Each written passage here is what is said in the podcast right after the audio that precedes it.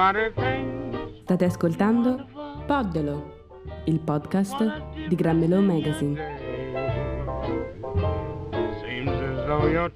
In questo episodio, Borgo Sud di Giovanni Di Carlo. When somebody thinks you're wonderful, tells you with a smile so sweet. What a little. Pescara è una città stanca e laconica, spettinata e intontita dal vento di mare. È la città dove nasco, che amo, ma che soprattutto ho amato. A Pescara è ambientata la nuova fatica di Donatella di Petrantonio, la cui prosa è asciutta e familiare, gentile come la fatica di una carezza, come stupirsi ogni volta della bontà della crosta del pane.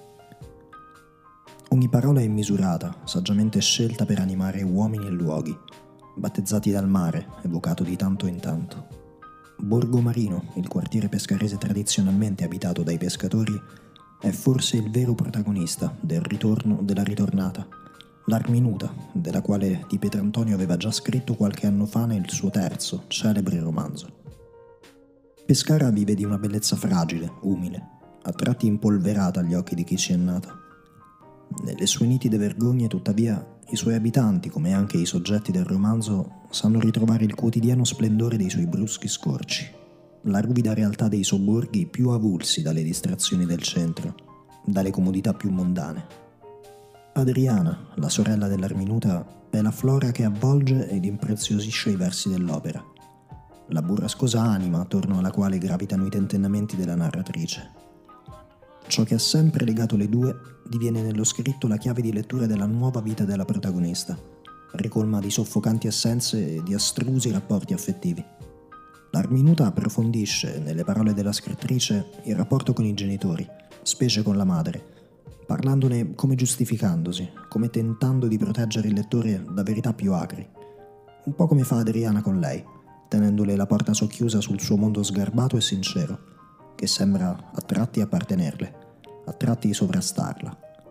L'inaccessibile concretezza di Borgo Sud si scontra e si raffronta con le vicende personali della protagonista, che orbitano intorno alla figura quasi numenica di Piero, premuroso e lontano, la voragine gentile dove rincasano le sue incertezze. Il racconto della narratrice, nella lunga notte di viaggio che sorregge l'opera, si ravviluppa opaco e fragile attorno all'impressione di Pescara, a tal punto da indurre il lettore a pensare che ad animare il suo ricordo, ad assecondarlo, sino quasi a provocarlo, sia proprio il mare, quell'aroma a doppio taglio. Ma forse, a parlare, è solo l'incerta nostalgia di casa che sporadicamente mi assale.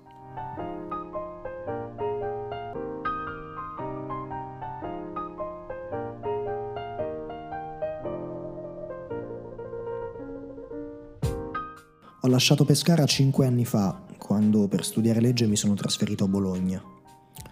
Mi sono innamorato della mia città quando ho smesso di sentirla mia, quando ho cominciato ad essere di passaggio e ho capito che quell'amore non sarebbe mai stato corrisposto. Sono un lettore particolarmente selettivo e non lo giudico sempre un pregio. Non è raro che abbandoni una lettura in corso d'opera. D'altronde, secondo Pennacchi, è uno dei diritti del lettore. Questo però era un libro che avevo già letto in fondo, che conteneva una parte di me che non vedevo l'ora di rivedere, anche solamente per un secondo, il tempo di uno sguardo, di una smorfia di nostalgia. La scrittrice è riuscita in un'impresa che prima di lasciare Pescara giudicavo irrealizzabile, quella di poetizzare la mia città, con la prosa fra l'altro. Ho ritrovato nelle parole di Donatella di Petrantonio le rughe della mia città, vale a dire quegli scorci, quelle impressioni che non cambiano mai, che si ripropongono con il fascino nostalgico ed insistente, come il grido notturno di un gabbiano o il rintocco della campana di una barca che esce a pescare. Vivevo e ogni tanto ritorno in una città in cui il mare è parte integrante dell'impianto urbano. La spiaggia è facilmente raggiungibile dal viale della Riviera lungo tutto il suo corso, senza barriere od ostacoli. Il fiume poi ci divide a metà.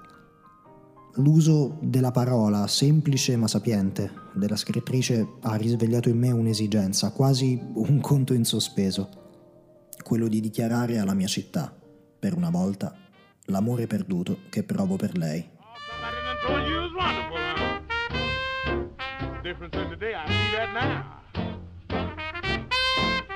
Somebody the you way now, huh?